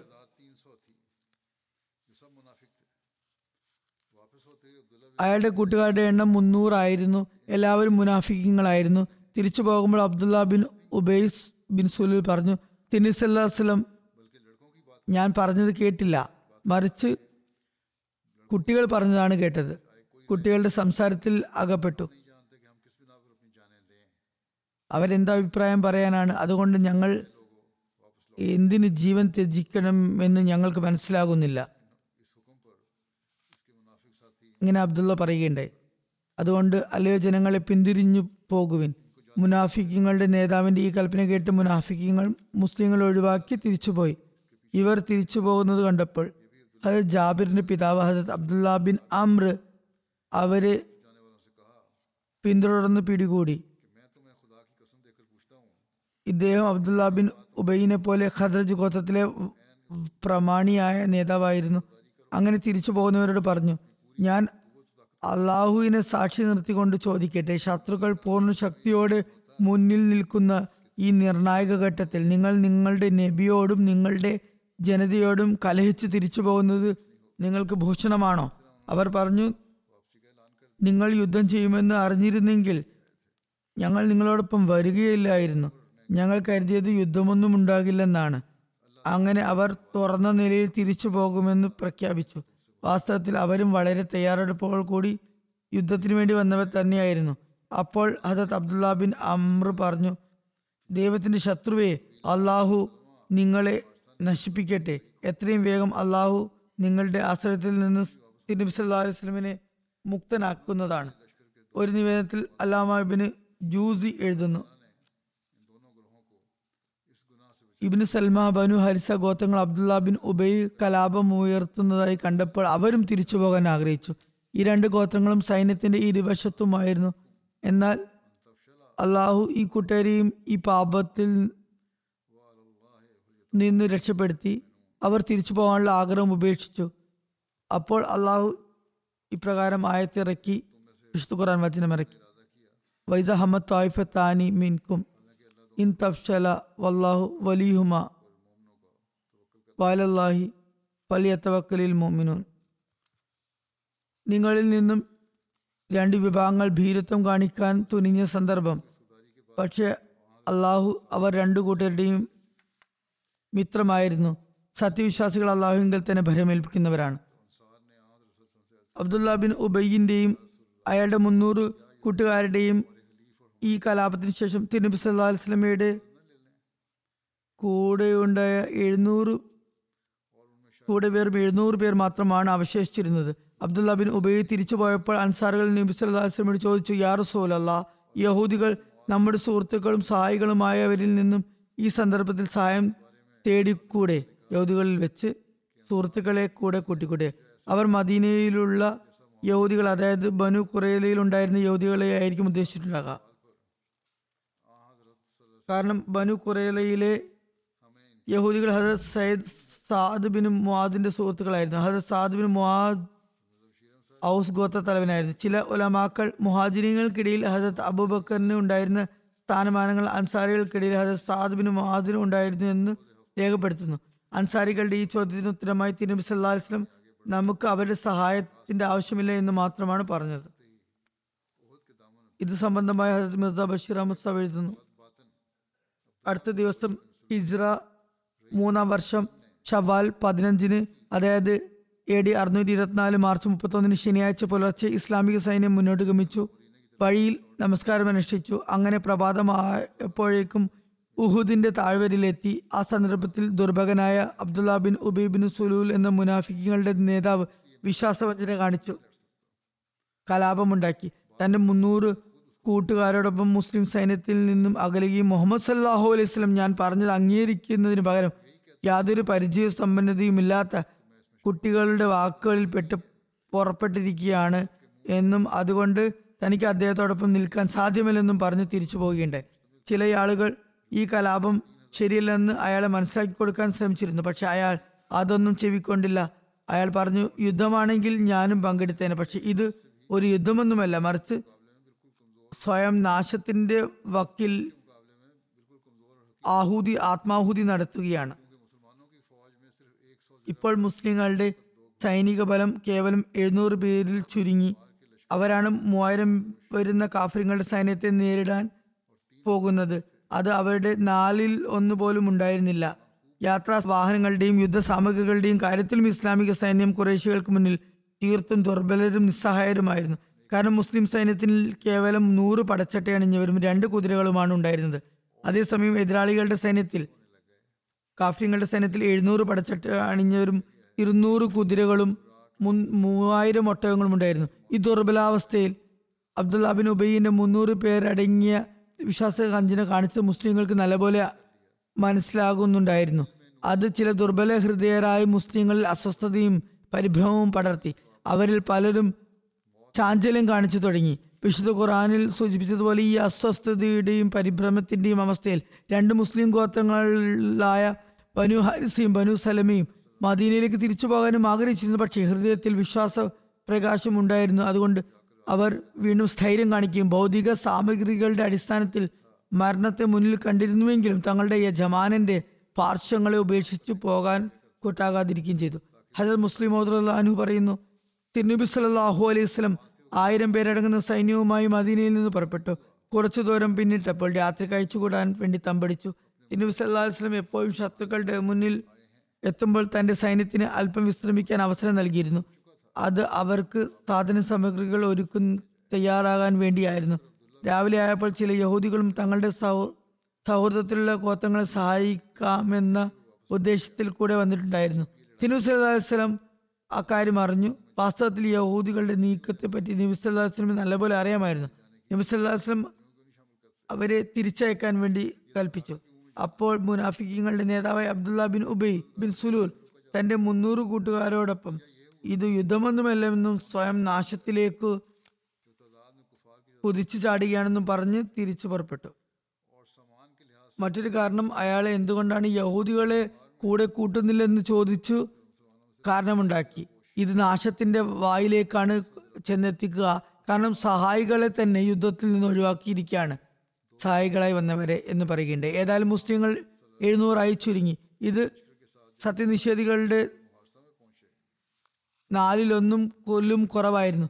സാമഗ്രികളുടെ കാര്യത്തിലും വളരെ ദുർബലമായ അവസ്ഥയായിരുന്നു. കാഫിരിങ്ങളുടെ പക്കൽ 700 പടച്ചട്ട അണിഞ്ഞവരും മുസ്ലിങ്ങളുടെ പക്കൽ 100 പടച്ചട്ട അണിഞ്ഞവരും മാത്രമായിരുന്നു ഉണ്ടായിരുന്നത്. കാഫിരിങ്ങളുടെ പക്കൽ 200 കുതിരകൾ ഉണ്ടായിരുന്നപ്പോൾ മുസ്ലിങ്ങൾക്ക് വെറും 2 കുതിരകൾ മാത്രമായിരുന്നു ഉണ്ടായിരുന്നത്. നബി സല്ലല്ലാഹു അലൈഹി വസല്ലം സൈന്യത്തോടൊപ്പം ഹർറ ബനു ഹാരിസിൽ എത്തിയപ്പോൾ ഒരു സഹാബിയുടെ കുതിര വാലാട്ടുകയും അദ്ദേഹത്തിന്റെ വാളിൽ മുട്ടുകയും ചെയ്തു. അദ്ദേഹം അപകടം അണുത്തുകൊണ്ട് ഉടൻ തന്നെ തന്റെ വാൾ ഉയർത്തി. നിവേദകൻ പറയുന്നു, തിരുനബി സല്ലല്ലാഹു അലൈഹി വസല്ലം നല്ല ശകുനങ്ങൾ ഇഷ്ടപ്പെടുകയും അപശകുനങ്ങളെ വെറുക്കുകയും ചെയ്തിരുന്നു. തിരുനബി സല്ലല്ലാഹു അലൈഹി വസല്ലം പറഞ്ഞു, വാൾ ഉറയിലിടൂ, കാരണം ഇന്ന് വാളുകൾ മാത്രമാണ് ഉയരുക എന്ന് എനിക്ക് തോന്നുന്നു. ഇന്നെന്തായാലും വാളുകൾ ഉയരും, യുദ്ധം നടക്കുമെന്ന് എനിക്ക് തോന്നുന്നു. ഈ ശകലം അടയാളമാണ് അതിലൂടെ വ്യക്തമാകുന്നത്. തുടർന്ന് തിരുനബി സല്ലല്ലാഹു അലൈഹി വസല്ലം സഹാബാക്കളെ സംബോധന ചെയ്തുകൊണ്ട് പറഞ്ഞു, നമ്മളെ ഏറ്റവും അടുത്ത വഴിയിലൂടെ, അത് എളുപ്പ വഴിയിലൂടെ, പൊതുവഴിയിലൂടെ അല്ലാതെ ശത്രുക്കളുടെ അടുത്തേക്ക് കൊണ്ടെത്തിക്കാൻ ആരുണ്ട്? അപ്പോൾ അബു ഖൈസമ പറഞ്ഞു, യാ റസൂലല്ലാഹി സ്വല്ലല്ലാഹു അലൈഹി വസല്ലം, ഞാൻ എത്തിക്കാം, എൻ്റെ കൂടെ വന്നാലും. ഇബ്നു സാദ് തുടങ്ങിയവർ അദ്ദേഹത്തിന്റെ പേര് അബു ഹസ്മ എന്നാണ് പറഞ്ഞത്. അങ്ങനെ ആയ അദ്ദേഹം തിരുനബി സല്ലല്ലാഹു അലൈഹി വസല്ലമയും മുസ്ലിങ്ങളെയും ബനു ഹാരിസയുടെ പ്രദേശത്തിലൂടെ അവരുടെ സ്ഥലത്തിലേക്ക് സമാധാന സാമഗ്രികൾ താണ്ടിക്കൊണ്ടുപോയി. അങ്ങനെ ഉഹുദ് താഴ്വര എത്തിയപ്പോൾ തിരുനബി സല്ലല്ലാഹു അലൈഹി വസല്ലം അവിടെ തമ്പടിച്ചു. തിരുനബി സല്ലല്ലാഹു അലൈഹി വസല്ലം ഉഹുദ് മലയിൽ പിന്നിലും മദീന മുന്നിലും വരുന്ന രീതിയിലാണ് താളമടിച്ചത്. അവിടെ തിരുനബി സല്ലല്ലാഹു അലൈഹി വസല്ലം മുസ്ലിങ്ങൾ സംബോധന ചെയ്യുകയുണ്ടായി. മുസ്ലിങ്ങൾ അവിടെ അണിയായി നിന്നു. ശനിയാഴ്ച ദിവസം ഫജ്ർ നമസ്കാര സമയം അടുത്തുകൊണ്ടിരുന്നു. മുസ്ലിങ്ങൾ മുശ്രിക്കുകളെ കാണുന്നുണ്ടായിരുന്നു, വളരെ സമീപസ്ഥമായിരുന്നു. ഹസരത്ത് ബിലാൽ ബാങ്കും ഇക്കാമത്തും കൊടുത്തു. തിരുനബി സല്ലല്ലാഹു അലൈഹി വസല്ലം സഹാബാക്കൾക്ക് സുബഹി നമസ്കരിപ്പിച്ചു. മുഹമ്മദ് ബിൻ ഉമർ അസ്ലമ പറയുന്നു, തിരുനബി സല്ലല്ലാഹു അലൈഹി വസല്ലം എഴുന്നേറ്റ് നിന്ന് ജനങ്ങളെ അഭിസംബോധന ചെയ്തുകൊണ്ട് പറഞ്ഞു, അല്ലയോ ജനങ്ങളെ, അള്ളാഹു എന്നോട് തൻ്റെ ഗ്രന്ഥത്തിൽ ഉപദേശിച്ചത് ഞാൻ നിങ്ങളെ ഉപദേശിക്കുകയാണ്. അവനെ അനുസരിക്കുകയും അവൻ നിഷേധിച്ചത് ഒഴിവാക്കുകയും ചെയ്യുക. ഇന്ന് നിങ്ങൾ പ്രതിഫലത്തിന്റെ ഘട്ടത്തിൽ ആകുന്നു. അത് ഓർക്കുകയും പിന്നെ അതിനുവേണ്ടി ക്ഷമയോടെയും സ്ഥൈര്യത്തോടെയും ദൃഢവിശ്വാസത്തോടെയും പുത്തനുണർവോടും കൂടി തയ്യാറാകുകയും ചെയ്യുക. ഇതെല്ലാം തേടാൻ ഇന്ന് ക്ഷമ കൈക്കൊള്ളേണ്ടതായി വരും. ഇതെല്ലാം ലഭിക്കണമെങ്കിൽ ക്ഷമ കൈക്കൊള്ളേണ്ടതുണ്ട്. അള്ളാഹു ഹിദായത്ത് നൽകിയ, സന്മാർഗം നൽകിയ അല്പം പേർക്കല്ലാതെ ആർക്കും ഇത്തരം ഒരു ക്ഷമയുടെ നിലവാരത്തിലെത്താൻ സാധിക്കുകയില്ല. കാരണം അള്ളാഹു തന്നെ അനുസരിക്കുന്നവർക്ക് ഒപ്പമാണ് നിലകൊള്ളുന്നത്. ശൈത്താൻ അള്ളാഹുവിനെ ധിക്കരിക്കുന്നവരോടൊപ്പം നിൽക്കുന്നു. ആയതിനാൽ നിങ്ങൾ ജിഹാദിൽ ക്ഷമ കൈക്കൊണ്ടുകൊണ്ട് തങ്ങളുടെ കർമ്മങ്ങൾ ആരംഭിക്കുക. അത് മുഖേന അള്ളാഹുവിൻ്റെ വാഗ്ദാനങ്ങളെ നിങ്ങൾ തേടുക. ഞാൻ നിങ്ങൾക്ക് നൽകുന്ന കൽപ്പനകൾ പ്രാവർത്തികമാക്കേണ്ടത് നിങ്ങൾക്ക് നിർബന്ധമാണ്. കാരണം ഞാൻ നിങ്ങളോട് അനുകമ്പയുള്ളവനാകുന്നു. തീർച്ചയായും ഭിന്നിപ്പും വഴക്കും ദൗർബല്യത്തിൻ്റെയും ദൈന്യതയുടെയും ലക്ഷണങ്ങളാകുന്നു. അള്ളാഹു അവയെ ഇഷ്ടപ്പെടുന്നില്ല. ഒരു അഭിപ്രായ ഭിന്നതയും ഉണ്ടാകരുത്, അല്ലെങ്കിൽ സഹായവും വിജയവും അള്ളാഹു നൽകുന്നതല്ല. അല്ലയോ ജനങ്ങളെ, ആരെങ്കിലും ഹറാമായ നിഷിദ്ധമായ കർമ്മങ്ങൾ ചെയ്താൽ അള്ളാഹു തനിക്കും അവരുമിടയിൽ അകൽച്ചയുണ്ടാക്കുന്നു എന്ന് എനിക്ക് ദിവ്യബോധനമുണ്ടായിരിക്കുന്നു. ഹറാമായ പ്രവർത്തനങ്ങൾ ചെയ്യുന്നവനെ അള്ളാഹു ഇഷ്ടപ്പെടുന്നില്ല. അള്ളാഹുവിനെ മുൻനിർത്തി ഹറാമിൽ നിന്നും മുഖം തിരിക്കുന്നവൻ്റെ തിന്മകൾ അള്ളാഹു പുറത്തു കൊടുക്കുന്നതുമാണ്. എനിക്കുമേൽ ഒരു പ്രാവശ്യം സ്വലാത്ത് ചൊല്ലുന്നവരിൽ അള്ളാഹും അവൻ്റെ മലക്കുകളും 10 ഇരട്ടി അനുഗ്രഹം ചൊരിയുന്നതാണ്. ആരെങ്കിലും മുസ്ലിങ്ങളോടോ കാഫിരിയങ്ങളോടോ നന്മയിൽ വർത്തിച്ചാൽ അവൻ്റെ പ്രതിഫലം അള്ളാഹുവിൻ്റെ പക്കലാകുന്നു. അള്ളാഹുവിൻ്റെ ഉത്തരവാദിത്തമാകുന്നു. അത് അവന് ഈ ലോകത്ത് ഉടനെ തന്നെ ലഭിക്കുന്നതാണ്. ആഖിറത്തിൽ അത് പരലോകത്ത് അവന് അത് മാറ്റിവെച്ച നിലയിലും ലഭിക്കുന്നതാണ്. അള്ളാഹുവിലും അന്ത്യദിനത്തിലും വിശ്വസിക്കുന്നവന് ഇത് നിർബന്ധമാണ്. കുട്ടികളും സ്ത്രീകളും രോഗികളും സ്വതന്ത്രരാക്കപ്പെടാത്ത അടിമകളും ഒഴികെ. ഇതിൽ നിന്ന് സ്വയം മാറ്റി നിർത്തുന്നവരിൽ നിന്നും അള്ളാഹുവും സ്വയം മാറി നിൽക്കുന്നതാണ്. അതായത് തിരുനബി സല്ലല്ലാഹു അലൈഹി വസല്ലം എല്ലാ ഉപദേശങ്ങളും നൽകുകയുണ്ടായി. ഒരുപക്ഷെ നേരത്തെ സൂചിപ്പിച്ച സ്വപ്നത്തിന്റെ അടിസ്ഥാനത്തിലായിരിക്കും തിരുനബി സല്ലല്ലാഹു അലൈഹി വസല്ലം ഇങ്ങനെ ചിന്തിച്ചിട്ടുണ്ടാകും. മുസ്ലിങ്ങൾ എങ്ങനെ ജീവിക്കണമെന്നുമുള്ള പരിപൂർണ ഉപദേശ നിർദ്ദേശങ്ങൾ ആയിരുന്നു അത്. തുടർന്ന് പറഞ്ഞു, അള്ളാഹു നിരാശ്രയനും ഏറെ സ്തുത്യർഹനുമാകുന്നു. നിങ്ങളെ അള്ളാഹുവിൻ്റെ സമീപത്തേക്ക് എത്തിക്കുന്ന കർമ്മങ്ങളെപ്പറ്റി ഞാൻ നിങ്ങളെ ഉപദേശിച്ചിരിക്കുന്നു. നിങ്ങളെ നരകത്തിലേക്ക് അടുപ്പിക്കുന്ന കാര്യങ്ങളിൽ നിന്നും, ഞാൻ മനസ്സിലാക്കിയ കാര്യങ്ങളിൽ നിന്നും ഞാൻ നിങ്ങളെ വിലക്കുകയും ചെയ്യുന്നു. ഓരോ ആത്മാവും അതിൻ്റെ റിസ്ക് ഉപജീവനം പൂർണ്ണമായും കൈപ്പറ്റാത്ത നിലയിൽ മരണപ്പെടുകയില്ലെന്ന് റൂഹുൽ അമീൻ, അതായത് ജിബ്രീൽ അലൈഹി സ്വലാം എന്നെ അറിയിച്ചിരിക്കുന്നു. വൈകിയാണ് ലഭിക്കുന്നതെങ്കിൽ പോലും അവൻ്റെ റിസ്കിൽ, ഉപജീവനത്തിൽ യാതൊരു കുറവും ചെയ്യപ്പെടുന്നതല്ല. അതായത് അള്ളാഹു കർമ്മങ്ങൾക്ക് പ്രതിഫലം നൽകുന്നു. ഇവിടെ പറഞ്ഞ റിസ്കിൽ എല്ലാവിധ റിസ്ക്കും എല്ലാവിധ ഉപജീവനങ്ങളും ജീവനോപാധികളും ഉൾപ്പെടുന്നു. ആയതിനാൽ നിങ്ങൾ നിങ്ങളുടെ നാഥനെ ഭയപ്പെടുക, ജീവനോപാധി അന്വേഷിക്കുന്നതിൽ മധ്യനില സ്വീകരിക്കുകയും ജീവനോപാധി വൈകി ലഭിക്കുന്നത് മുഖേന നിങ്ങൾ അള്ളാഹുവിനെ ധിക്കരിക്കാതിരിക്കട്ടെ. നല്ല കർമ്മങ്ങളും ഉന്നത ധാർമ്മിക സ്വഭാവവും പരിശുദ്ധമായ ജീവനോപാധിയും അന്വേഷിക്കുകയും. കാരണം അള്ളാഹുവിൻ്റെ പക്കലുള്ള സാധനങ്ങൾ അവനെ അനുസരിച്ചു കൊണ്ട് മാത്രമേ കൈവശപ്പെടുത്താൻ കഴിയുകയുള്ളൂ. നിങ്ങൾക്ക് അള്ളാഹു ഹലാലും ഹറാമും വ്യക്തമാക്കി തന്നിരിക്കുന്നു. എന്നാൽ അവക്ക് രണ്ടിനും ഇടയിൽ നിരവധി സംശയാസ്പദമായ കാര്യങ്ങളുണ്ട്. അതേക്കുറിച്ച് അധികം പേർക്കും അറിവില്ല. എന്നാൽ അള്ളാഹു സുരക്ഷിതമാക്കിയവൻ മാത്രമേ അതറിയുന്നുള്ളൂ. ആയതിനാൽ അതിനെ ഉപേക്ഷിക്കുന്നവൻ തൻ്റെ അന്തസ്സും ദീനിൻ്റെ സംരക്ഷണവും പാലിക്കുന്നു. അതിൽ അകപ്പെടുന്നവൻ, അതായത് തെറ്റായ കാര്യങ്ങളിൽ അകപ്പെടുന്നവൻ മേച്ചിൽ പുറത്തിന് അടുത്തെത്തി ഇടയനെ പോലെയാകുന്നു. ഉടൻ തന്നെ അതിലേക്ക് അവൻ്റെ മൃഗങ്ങൾ പോയേക്കാം. ഓരോ രാജാവിനും നിരോധിതമായ മേച്ചിൽപ്പുറം ഉണ്ടായിരിക്കും. അറിയുക, അള്ളാഹുവിൻ്റെ നിരോധിതമായ മേച്ചിൽപ്പുറം അവൻ്റെ ഹറാമാക്കിയ കാര്യങ്ങളാകുന്നു. അവയിൽ നിന്ന്, അതായത് വ്യക്തമായ ഹറാമായ കാര്യങ്ങളിൽ നിന്ന് വിട്ടുനിൽക്കുവിൻ. ഒരു വിശ്വാസികൾക്കിടയിൽ വിശ്വാസി വൃന്ദത്തിൽ ശരീരത്തിലെ തല എന്ന പോലെ അവസ്ഥയിലുള്ളതാക്കുന്നു. തലയിൽ വേദന അനുഭവപ്പെടുമ്പോൾ ശരീരം മുഴുവനും പ്രയാസം അനുഭവപ്പെടുന്നു. ആ ഒരു നിലയാണ് വിശ്വാസിക്കുള്ളത്. ഇക്കാര്യങ്ങളെല്ലാം മുസ്ലിങ്ങൾ ഓർമ്മിച്ചു വെച്ചിരുന്നെങ്കിൽ ഒരു ശത്രുവിനും അവരിലേക്ക് കണ്ണുയർത്തി നോക്കാൻ പോലും ധൈര്യം വരില്ലായിരുന്നു. ഹദ്റത്ത് ഖലീഫത്തുൽ മസീഹ് അവൽ പറയുന്നു, ശത്രുക്കൾ മക്കയിൽ നിന്നും ഉഹദ് യുദ്ധ ദിവസം മദീനയിലെത്തി. ഷാമിൽ നിന്നും അബൂ സുഫിയാൻ കൊണ്ടുവന്നിരുന്ന യുദ്ധസാധന സാമഗ്രികളെ തടയാനും പ്രതിരോധിക്കാൻ തിരുനബി സല്ലല്ലാഹു അലൈഹി വസല്ലമന് ബദർ വരെയും ക്ഷമിക്കേണ്ടതായി വന്നു. അതിൽ കുഫറിന്റെ ശക്തി ക്ഷയിച്ചു. ഇപ്പോൾ അതേ സാധനങ്ങൾ മുസ്ലിങ്ങളെ നേരിടാൻ അവർ സ്വരുക്കൂട്ടിയിരുന്നു. വിശുദ്ധ ഖുർആൻ താഴെ പറയുന്ന ആയത്തിൽ അതിനെയും അവന്റെ മാർഗത്തിൽ ചെലവഴിക്കുന്നതിനെയും സംബന്ധിച്ച് പറയുന്നു, ഇന്നല്ലസീന കഫറു യുൻഫിഖൂന അംവാലഹും ലിയസുദ്ദു അൻ സബീലില്ലാഹി ഫസയുൻഫിഖൂനഹാ സുമ്മ തകൂനു അലൈഹിം ഹസറ. ഈ യുദ്ധത്തിൽ ഖുറൈശികളോടൊപ്പം ബനി തിഹാമ, ബനി കിനാന ഗോത്രങ്ങൾ പങ്കെടുത്തിരുന്നു. നിഷേധികളുടെ സൈനിക ബലം 3000 വരെ എത്തിയിരുന്നു. എല്ലാവരും ആയുധധാരികളും 700 പേർ പടച്ചട്ടയണിഞ്ഞവരുമായിരുന്നു. എല്ലാവരും മുസ്ലിങ്ങളോട് പകരം വീട്ടണമെന്ന ആവശ്യത്തിലായിരുന്നു. ഈ ചെറിയ ചെറിയ ഗോത്രങ്ങൾ തികഞ്ഞ രോഷത്തോടെ അബൂ സുഫിയാന്റെ നേതൃത്വത്തിൽ സൈന്യമായി മദീനയുടെ വടക്ക് കിഴക്കിൽ ഒരു നിശ്ചിത സ്ഥലത്ത് തങ്ങളുടെ സംഘത്തെ നല്ലപോലെ സുദൃഢമാക്കി. അവർക്കും മദീനക്കും ഇടയിൽ ഉള്ള ദൂരം ഉഹദിന്റെ താഴ്വാരം മാത്രമായിരുന്നു. ഈ സ്ഥലത്ത് അവർ താവളമടിച്ച് മദീനക്കാരുടെ കൃഷിയും തോട്ടങ്ങളും നശിപ്പിക്കാൻ തുടങ്ങി. അതിൽ സ്വഹാബാക്കൾക്ക് നല്ലപോലെ രോഷം പോണ്ടു. ഇസ്ലാമിന്റെ സഹായികൾ പ്രതികാരം ചോദിക്കാൻ തയ്യാറായി. തിരുനബി സല്ലല്ലാഹു അലൈഹി വസല്ലമയോട് പ്രതിരോധിക്കണമെന്ന് കൂടെ ആവശ്യപ്പെട്ടു തുടങ്ങി. തിരുനബി സല്ലല്ലാഹു അലൈഹി വസല്ലം 1000 ആളുകളുമായി അവരെ നേരിടാൻ മദീനയിൽ നിന്ന് പുറത്തു വന്നു. മദീനയിൽ അബ്ദുല്ല ബിൻ ഉബൈ എന്നൊരു നേതാവ് മദീനയിൽ താമസിച്ചിരുന്ന അയാൾ പ്രത്യക്ഷത്തിൽ മുസ്ലിങ്ങളുടെ കൂടെയായിരുന്നെങ്കിലും യുദ്ധത്തിൽ നിർണായക സന്ദർഭത്തിൽ പ്രശ്ന കലുഷിതമായ അവസരത്തിൽ തൻ്റെ 300 അനുയായികളുടെയും കൂട്ടി മുസ്ലിങ്ങളിൽ നിന്നും വിട്ടുപോകുകയുണ്ടായി. അങ്ങനെ മുസ്ലിങ്ങളുടെ ശക്തി 1000 നിന്നും 700 കുറഞ്ഞു. ഈ ചെറിയ സംഘത്തിൽ ആകെ 2 കുതിരകളാണ് ഉണ്ടായിരുന്നത്. എന്നാൽ മുസ്ലിം യോദ്ധാക്കൾ സ്ഥൈര്യപൂർവ്വം മുന്നോട്ട് ഗമിച്ചുകൊണ്ടിരുന്നു. അവർ ഹർമം ഈന്തപ്പനത്തോട്ടത്തിലൂടെയാണ് പോയത്. അങ്ങനെ അവർ ഉഹദ് മലയിലെത്തി. മുസ്ലിം സൈന്യം രാത്രി മുഴുവൻ ഈ മലയ്ക്ക് കീഴിൽ കഴിച്ചുകൂട്ടി. രാവിലെ ഫജ്ർ നമസ്കരിച്ച ശേഷം രണാങ്കണത്തിലെത്തി. അതായത് ആ സമയത്ത് യുദ്ധം ആരംഭിച്ചു. ഇതിൻ്റെ ബാക്കി വിശദാംശങ്ങൾ ഇൻഷാ അല്ലാഹ് പിന്നീട് വിവരിക്കുന്നതാണ്. ഞാൻ ഫലസ്തീനുകാർക്ക് വേണ്ടി ദുആ ചെയ്യാൻ വേണ്ടി കുറച്ചായി പറഞ്ഞുകൊണ്ടിരിക്കുന്നുണ്ട്. ദുആകൾ ചെയ്തുകൊണ്ടേയിരിക്കുക. കഴിഞ്ഞ ദിവസവും സീസ് ഫയർ വെടിനിർത്തൽ അവസാനിച്ച ശേഷം ഞാൻ വിവരിച്ചതുപോലെ, ഞങ്ങൾ വിചാരിച്ചതുപോലെ തന്നെ ആണ് നടന്നുകൊണ്ടിരിക്കുന്നത്.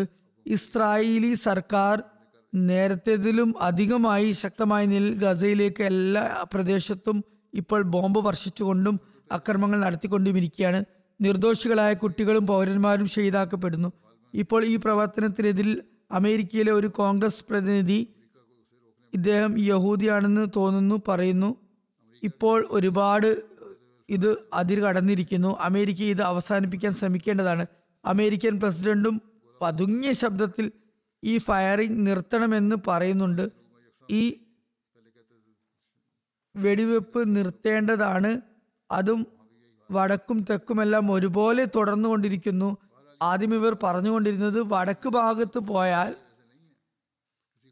ഒന്നും സംഭവിക്കില്ല എന്നായിരുന്നു. എന്നാൽ ഇപ്പോൾ അവിടെയും ഇതുതന്നെയാണ് അവസ്ഥ.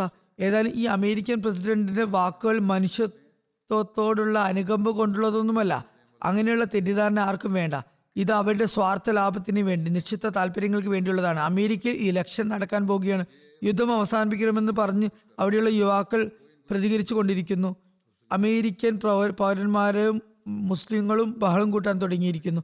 അതുകൊണ്ട് ഇവർ വോട്ട് കിട്ടാനാണ് ഇതൊക്കെ ചെയ്യുന്നത്.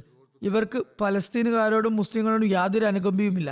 ഇനി മുസ്ലിം രാജ്യങ്ങളുടെയും ശബ്ദത്തിൽ നമുക്ക് കുറച്ച് ശക്തി പ്രാപിച്ചതായി കാണാൻ സാധിക്കുന്നുണ്ട്. എല്ലാവരും ഒത്തൊരുമിച്ച് യുദ്ധം അവസാനിപ്പിക്കാൻ ശ്രമിക്കുന്നില്ലെങ്കിൽ അതിൽ ഒരു പ്രയോജനം ഉണ്ടാകുന്നതല്ല. അല്ലാഹു മുസ്ലിങ്ങൾക്കിടയിൽ ഐക്യമുണ്ടാക്കി തീർക്കുമാറാകട്ടെ. മുസ്ലിങ്ങൾക്ക് ഐക്യമില്ലെന്ന് അമുസ്ലിം ലോകത്തിന് നന്നായി അറിയുന്നതാണ്. മറിച്ച് മുസ്ലിങ്ങൾ മുസ്ലിങ്ങളെ തന്നെ കൊല്ലുന്നതിൽ വ്യാപൃതരാണ്. യമനിൽ എന്തൊക്കെയാണ് നടന്നുകൊണ്ടിരിക്കുന്നത്, അതുപോലെ മറ്റു രാജ്യങ്ങളിലും മുസ്ലിങ്ങളുടെ കൈകളാൽ ആയിരക്കണക്കിന് കുട്ടികളും നിരപരാധികളും കൊല്ലപ്പെടുന്നു. മറിച്ച് ചിലയിടങ്ങളിൽ ലക്ഷക്കണക്കിനാണ് മരണപ്പെടുന്നത്. ഇതാണ് അന്യർക്ക് ധൈര്യം പകരുന്നത്. അവർക്ക് മേൽ അക്രമം ചെയ്താൽ ഒന്നും വരാനില്ല. ഇവർ സ്വന്തം തങ്ങൾക്ക് മേൽ തന്നെ അക്രമം ചെയ്തുകൊണ്ടിരിക്കുന്നവരാണ്. മുസ്ലിങ്ങൾക്ക് മുസ്ലിങ്ങളുടെ ജീവനെ പറ്റി ആശങ്കയില്ലെങ്കിൽ അന്യരായ മറ്റുള്ളവർക്ക് എന്തിന് അവരെക്കുറിച്ച് വേവലാതി ഉണ്ടാകണം? അള്ളാഹു വിശുദ്ധ ഖുറാനിൽ വളരെ ശക്തമായി മുന്നറിയിപ്പ് നൽകിയിട്ടുണ്ട്. മുസ്ലിങ്ങൾ മുസ്ലിങ്ങളെ കൊല്ലുന്നതിനെ പറ്റി നൽകിയ മുന്നറിയിപ്പ് ഇപ്രകാരമായിരുന്നു. അതായത് അത്തരം ആളുകൾ നരകാവകാശികളാകുന്നു. മുസ്ലിങ്ങൾ ഒന്നിച്ചു നിന്ന് ലോകത്തു നിന്നും അക്രമം ഇല്ലാതാക്കാനും അവർ അതിൽ ഭാഗമാകാതിരിക്കാനും അള്ളാഹു തുണക്കുമാറാകട്ടെ. UNO തങ്ങളുടെ ശബ്ദം അല്പം ഉച്ചത്തിലാക്കാൻ ശ്രമിക്കുന്നുണ്ട്, പക്ഷേ അവരുടെ ശബ്ദം ആര് കേൾക്കാനാണ്? ഞങ്ങൾ അത് ചെയ്യും, ഇത് ചെയ്യും, അത് നൽകും, ഇത് നൽകും എന്നെല്ലാം അവർ വാദമുന്നയിക്കുന്നുണ്ട്. പക്ഷെ ഒന്നും ചെയ്യാൻ അവർക്ക് കഴിയില്ല. ഇവർ പറയുന്നത് അംഗീകരിക്കാൻ ആരും തന്നെയില്ല. വലിയ ശക്തികൾ തങ്ങളുടെ അധികാരം ദുരുപയോഗപ്പെടുത്തുന്നു. അള്ളാഹു മുസ്ലിങ്ങളോട് കരുണ കാണിക്കട്ടെ. ഏതായാലും ഈ അക്രമം അവസാനിപ്പിക്കാൻ വേണ്ടി നമ്മൾ ദുആ ചെയ്യുന്നതോടൊപ്പം ഞാൻ നേരത്തെ പറഞ്ഞതുപോലെ ജമാഅത്ത് അംഗങ്ങൾക്ക് സന്ദേശം തന്ന പോലെ തന്നെ തങ്ങളുടെ ചുറ്റുവട്ടത്തുമുള്ള ആളുകൾക്കും തങ്ങളുടെ പ്രദേശത്തുള്ള രാഷ്ട്രീയക്കാരോടും അക്രമം അവസാനിപ്പിക്കാൻ ശബ്ദമുയർത്താൻ കൂടെ കൂടെ പറഞ്ഞുകൊണ്ടിരിക്കുക. അതുപോലെ ഈ അക്രമം അവസാനിപ്പിക്കാൻ നമ്മൾ ശ്രമിക്കേണ്ടതുണ്ടെന്ന സന്ദേശം തങ്ങളുടെ ചുറ്റുപാടുമുള്ള ആളുകളിലേക്കും പരത്തുക. അള്ളാഹു നിരപരാധികളായ ഈ ജനങ്ങളെ അക്രമത്തിൽ നിന്നും രക്ഷിക്കുമാറാകട്ടെ. നമസ്കാര ശേഷം ഞാൻ 2 ജനാസ ഗായിബ് നമസ്കരിപ്പിക്കുന്നതാണ്. ആദ്യത്തേത് ഹോളണ്ടിലെ മസൂദ ബേഗം അക്മൽ സാഹിബയുടേതാണ്. ഇവർ പരേതനായ മൊറബി സിൽസില അബ്ദുൽ ഹക്കീം അക്മൽ സാഹിബിൻ്റെ ഭാര്യയാണ്. കഴിഞ്ഞ ദിവസം വഫാത്തായി. ഇന്നാലില്ലാഹി വ ഇന്നാ ഇലൈഹി റാജിഊൻ. അവരുടെ മാതാ മഹൻ ഹജരത്ത് മിയ അബ്ദുൽ സമദ് സാഹിബും പ്രമാതാ മഹൻ ഹജരത്ത് മിയ ഫതഹുദ്ദീൻ സാഹിബും ഖാദിയാനിലെ സേഖ്വ ഗ്രാമക്കാരായിരുന്നു. ഹജരത്ത് മസീഹ് ഇസ്ലാമിൻ്റെ സഹാബികളായിരുന്നു രണ്ടുപേരും.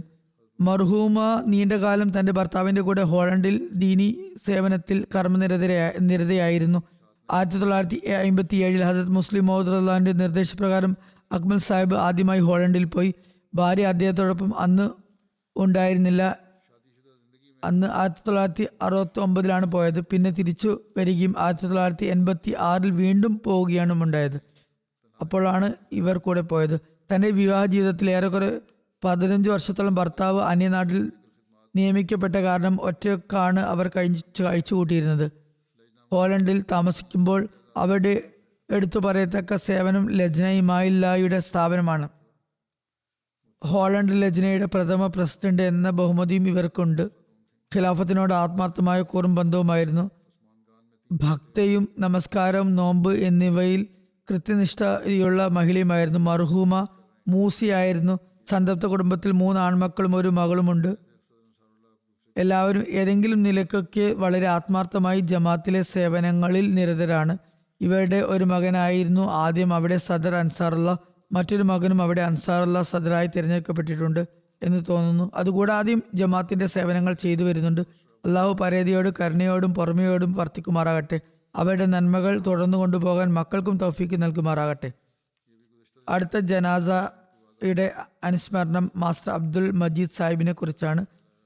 വഖഫ് സിന്ദഗിയായിരുന്നു. റബ്വ താലിമുൽ ഇസ്ലാം ഹൈസ്കൂൾ അധ്യാപകനായിരുന്നു. ഇദ്ദേഹം റിട്ടയർമെൻറ്റിനു ശേഷം കാനഡയിലായിരുന്നു. കഴിഞ്ഞ ദിവസം വഫാത്തായി. ഇന്നാലില്ലാഹി വ ഇന്നാ ഇലൈഹി റാജിഊൻ. അദ്ദേഹത്തിൻ്റെ സന്തപ്ത കുടുംബത്തിൽ ഭാര്യയെ കൂടാതെ 3 ആൺമക്കളും 2 പെൺമക്കളുമുണ്ട്. അവരുടെ മകൻ മദർ മജീദ് സാഹിബ് പറയുന്നു, പിതാവ് നിരവധി നന്മകളുള്ള ഒരു വ്യക്തിയായിരുന്നു. വളരെ വിനയാന്വിതനായും പരമസാത്വികനായും ജീവിതം കഴിച്ചു കൂട്ടി. മാതാവ് പറയുന്നു, വിവാഹം മുതൽ ഇന്ന് വരെ അദ്ദേഹം മലക്കിൻ്റെ സ്വഭാവത്തിലാണ് ഞാൻ കണ്ടിട്ടുള്ളത്. വിവാഹത്തിന് ശേഷം ഒരിക്കൽ നമസ്കാരത്തിൽ ഉച്ചത്തിൽ കരഞ്ഞ് ദുആ ചെയ്യുന്നുണ്ടായിരുന്നു. നമസ്കാരത്തിന് ശേഷം താങ്കൾ എന്തിനു വേണ്ടിയാണ് ദുആ ചെയ്തതെന്ന് ഞാൻ ചോദിച്ചപ്പോൾ അദ്ദേഹം പറഞ്ഞു, എൻ്റെ ആഗ്രഹം ജീവിതം വഖഫ് ചെയ്ത് താലീമുൽ ഇസ്ലാം ഹൈസ്കൂളിൽ അധ്യാപകനായി സേവനം ചെയ്യണമെന്നാണ്. അതുകൊണ്ട് എൻ്റെ ഭാര്യയ്ക്കും ഇക്കാര്യത്തിൽ സമ്മതം ലഭിക്കാൻ വേണ്ടി മനസ്സിന് വിശാലത നൽകുന്നതിന് വേണ്ടി ഞാൻ ദുആ ചെയ്തതാണ്. ഏതായാലും അദ്ദേഹത്തിൻ്റെ ഭാര്യ പറഞ്ഞു, നിങ്ങൾ ഇന്ന് തന്നെ ഉടൻ തന്നെ ഹജരത്ത് ഖലീഫത്തുൽ മസീഹിന് ജീവിതം വഖഫ് ചെയ്തുകൊണ്ട് കത്തയക്കുക. അദ്ദേഹം അപ്പോൾ കത്തയച്ചു. ഹജരത്ത് ഖലീഫത്തുൽ മസീഹ് സാനിയുടെ കാലത്തുള്ള കാര്യമാണ്. അള്ളാഹുവിൻ്റെ അനുഗ്രഹത്താൽ അദ്ദേഹം ഖലീഫത്തുൽ സാനി അത് അംഗീകരിച്ചു. തുടർന്ന് മാസ്റ്റർ സാഹിബ് റബുവിലേക്ക് താമസം മാറ്റി. മകൻ തുടരുന്നു, പിതാവിന് എല്ലാ മാസവും ശമ്പളം കിട്ടിയ ഉടൻ ആദ്യം മാൽ സെക്രട്ടറിയുടെ അടുത്ത് പോയി ചന്തകൾ കൊടുക്കുകയും ബാക്കി തുക ഉമ്മയുടെ കയ്യിൽ കൊടുക്കുകയും ചെയ്തിരുന്നു. റബിയിൽ വന്ന ശേഷം വളരെ കഷ്ടപ്പാടിലൂടെയാണ് ജീവിതം കഴിച്ചു കൂടിയത്. എന്നാൽ ആരോടും ഒരു പരാതിയും പരിഭവവും പറഞ്ഞിട്ടുണ്ടായിരുന്നില്ല. ഒരിക്കലും ഭൗതികമായ ഒരു കാര്യത്തിനും ആഗ്രഹം പ്രകടിപ്പിച്ചിരുന്നില്ല. സഹോദരി സഹോദരന്മാരെ എല്ലായ്പ്പോഴും നിശ്ചിത സമയത്ത് നമസ്കരിക്കാനും ജമാഅത്തിനോടും ഖിലാഫത്തിനോടും പ്രതിബദ്ധത കാണിക്കാനും ഉപദേശിച്ചിരുന്നു. അന്ന് ജമാഅത്തിൻ്റെ സാമ്പത്തികാവസ്ഥ മെച്ചപ്പെട്ടതായിരുന്നില്ല. ഒരുപാട് പ്രയാസമുണ്ടായിരുന്നു. എന്നിട്ടും അദ്ദേഹം ക്ഷമാപൂർവ്വം ജീവിച്ചു. ഞാൻ സ്കൂളിൽ ഉണ്ടായിരുന്ന കാലത്താണ് അദ്ദേഹം അവിടെ വന്നത്. ഞാൻ അദ്ദേഹത്തിൻ്റെ ഈ സ്വഭാവഗുണങ്ങളെല്ലാം കണ്ടതാണ്. അല്ലാതെ മകൻ പിതാവിനെ പുകഴ്ത്തി പറഞ്ഞതല്ല. അനഹമ്മദികളും അദ്ദേഹത്തിൽ ആകൃഷ്ടരായിരുന്നു. 1973 74 അതിനുശേഷം സ്കൂളിനെ ഭരണകൂടം സർക്കാർ പബ്ലിക് സ്കൂളാക്കിയപ്പോൾ അദ്ദേഹം സ്കൂളിൽ തന്നെ തുടർന്നു. കുറച്ചുകാലം ഹൈസ്കൂളിലായിരുന്നു. 1985 അദ്ദേഹത്തിന് പ്രൊമോഷൻ നൽകി ഭേരയിൽ ഇസ്ലാമിയ ഹൈസ്കൂൾ ഹെഡ് മാസ്റ്ററായി നിയമിച്ചു. അവിടെയുള്ള ഡെപ്യൂട്ടി ഹെഡ് മാസ്റ്റർ ജാമിയ മസ്ജിദിലെ ഇമാമും കൂടിയായിരുന്നു. അഹമ്മദി ആയതുകൊണ്ട് ഇയാൾ അദ്ദേഹത്തോട് വിരോധം കാണിക്കുമെന്നാണ് കരുതിയിരുന്നത്. എന്നാൽ അദ്ദേഹത്തിൻ്റെ സൽപെരുമാറ്റം കാരണം ഇയാൾ അദ്ദേഹത്തെ നല്ലപോലെ ആദരിച്ചിരുന്നു. അദ്ദേഹത്തോട് വളരെ ബഹുമാന പുരസ്സരം പെരുമാറുകയും ചെയ്തിരുന്നു. നിവേദകൻ എഴുതുന്നു, ഒരു ദിവസം അയാൾ മറ്റധ്യാപകരോട് ഇങ്ങനെ പറയുന്നുണ്ടായിരുന്നു, ഇയാൾ കാദിയാനി ആണെങ്കിലും മലക്കിൻ്റെ സ്വഭാവമുള്ള വ്യക്തിയാണ്. അങ്ങനെ അദ്ദേഹം നിശബ്ദ തബ്ലീഗ് ചെയ്തുകൊണ്ടിരുന്നു. ശത്രുക്കൾക്ക് മേലും പ്രഭാവം ചെലുത്തിയിരുന്നു. എപ്പോഴും അദ്ദേഹത്തിൻ്റെ ശിഷ്യന്മാർ അദ്ദേഹത്തെ കാണാൻ വന്നിരുന്നു. അവർ പറയുന്നു, ഞങ്ങൾ ഇദ്ദേഹത്തിൻ്റെ ശിഷ്യന്മാരായിരുന്നു, പക്ഷെ അദ്ദേഹമാവട്ടെ ജീവിതം വഖഫ് ചെയ്ത് ശിഷ്യന്മാരുടെ കാര്യത്തിലായിരുന്നു അഭിമാനം കൊണ്ടിരുന്നത്. ഇന്ന് വഖഫ് സിന്ദഗി എൻ്റെ ശിഷ്യനാണെന്ന് പറയുമായിരുന്നു. ജീവിതം വഖഫ് ചെയ്തവരെ വിലമതിക്കുകയും അവരെ ആദരിക്കുകയും ചെയ്തിരുന്നു. അള്ളാഹു അദ്ദേഹത്തോട് കരുണയോടെയും പുറമയോടെയും വർത്തിക്കുമാറാകട്ടെ. പദവികൾ ഉയർത്തുമാറാകട്ടെ. അദ്ദേഹത്തിൻ്റെ മക്കൾക്കും അദ്ദേഹത്തിൻ്റെ നന്മകൾ തുടരാൻ തൗഫീക്ക് നൽകുമാറാകട്ടെ.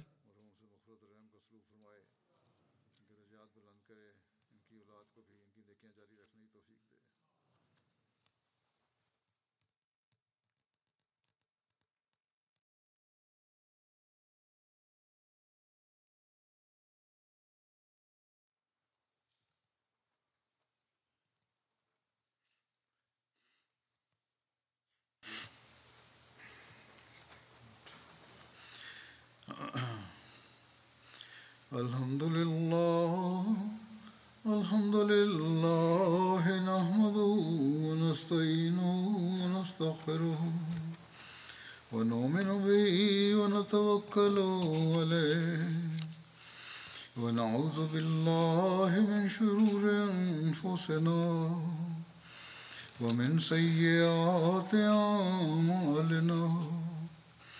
من يهده الله فلا مضل له ومن يضلل فلا هادي له ونشهد أن لا إله إلا الله ونشهد أن محمدا عبده ورسوله.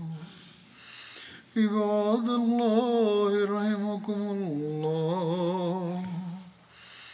إن الله يأمر بالعدل والإحسان وإيتاء ذي القربى وينهى عن الفحشاء والمنكر والبغي يعظكم لعلكم تذكرون. اذكروا الله يذكركم وَادْعُوهُ يَسْتَجِبْ لَكُمْ وَلَذِكْرُ اللَّهِ أَكْبَرُ.